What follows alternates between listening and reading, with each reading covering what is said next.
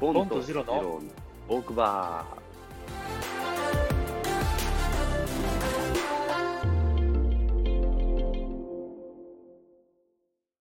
ー。やっぱサブスクって、あの、すごく俺がいいなと思うのは、うん。あのね、なんだろう、何かを学んでったりするとかっていうコンテンツに対してはすごくいいなと思ってる、サブスクって。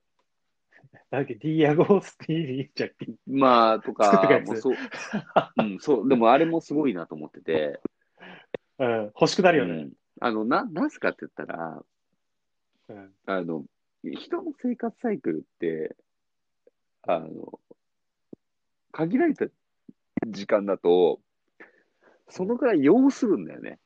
何かを得ようとすると。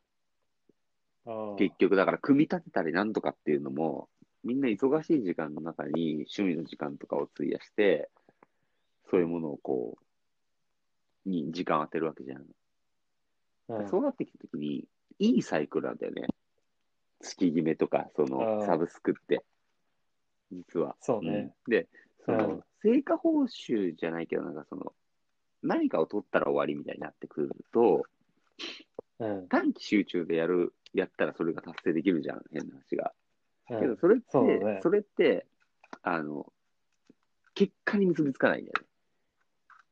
ああ。うん、だからテストとかもそうだ習慣化するには、もってこいだってことだよね。で、本当に一番それが大事で、テストとかもそうでね、一夜漬けって覚えてないのよ。でも点数は取れるのよ。うん。うん、だからなんかこう一夜漬けで生物とか勉強したけど、100点とか取ったけど、もう全然覚えてないみたいな。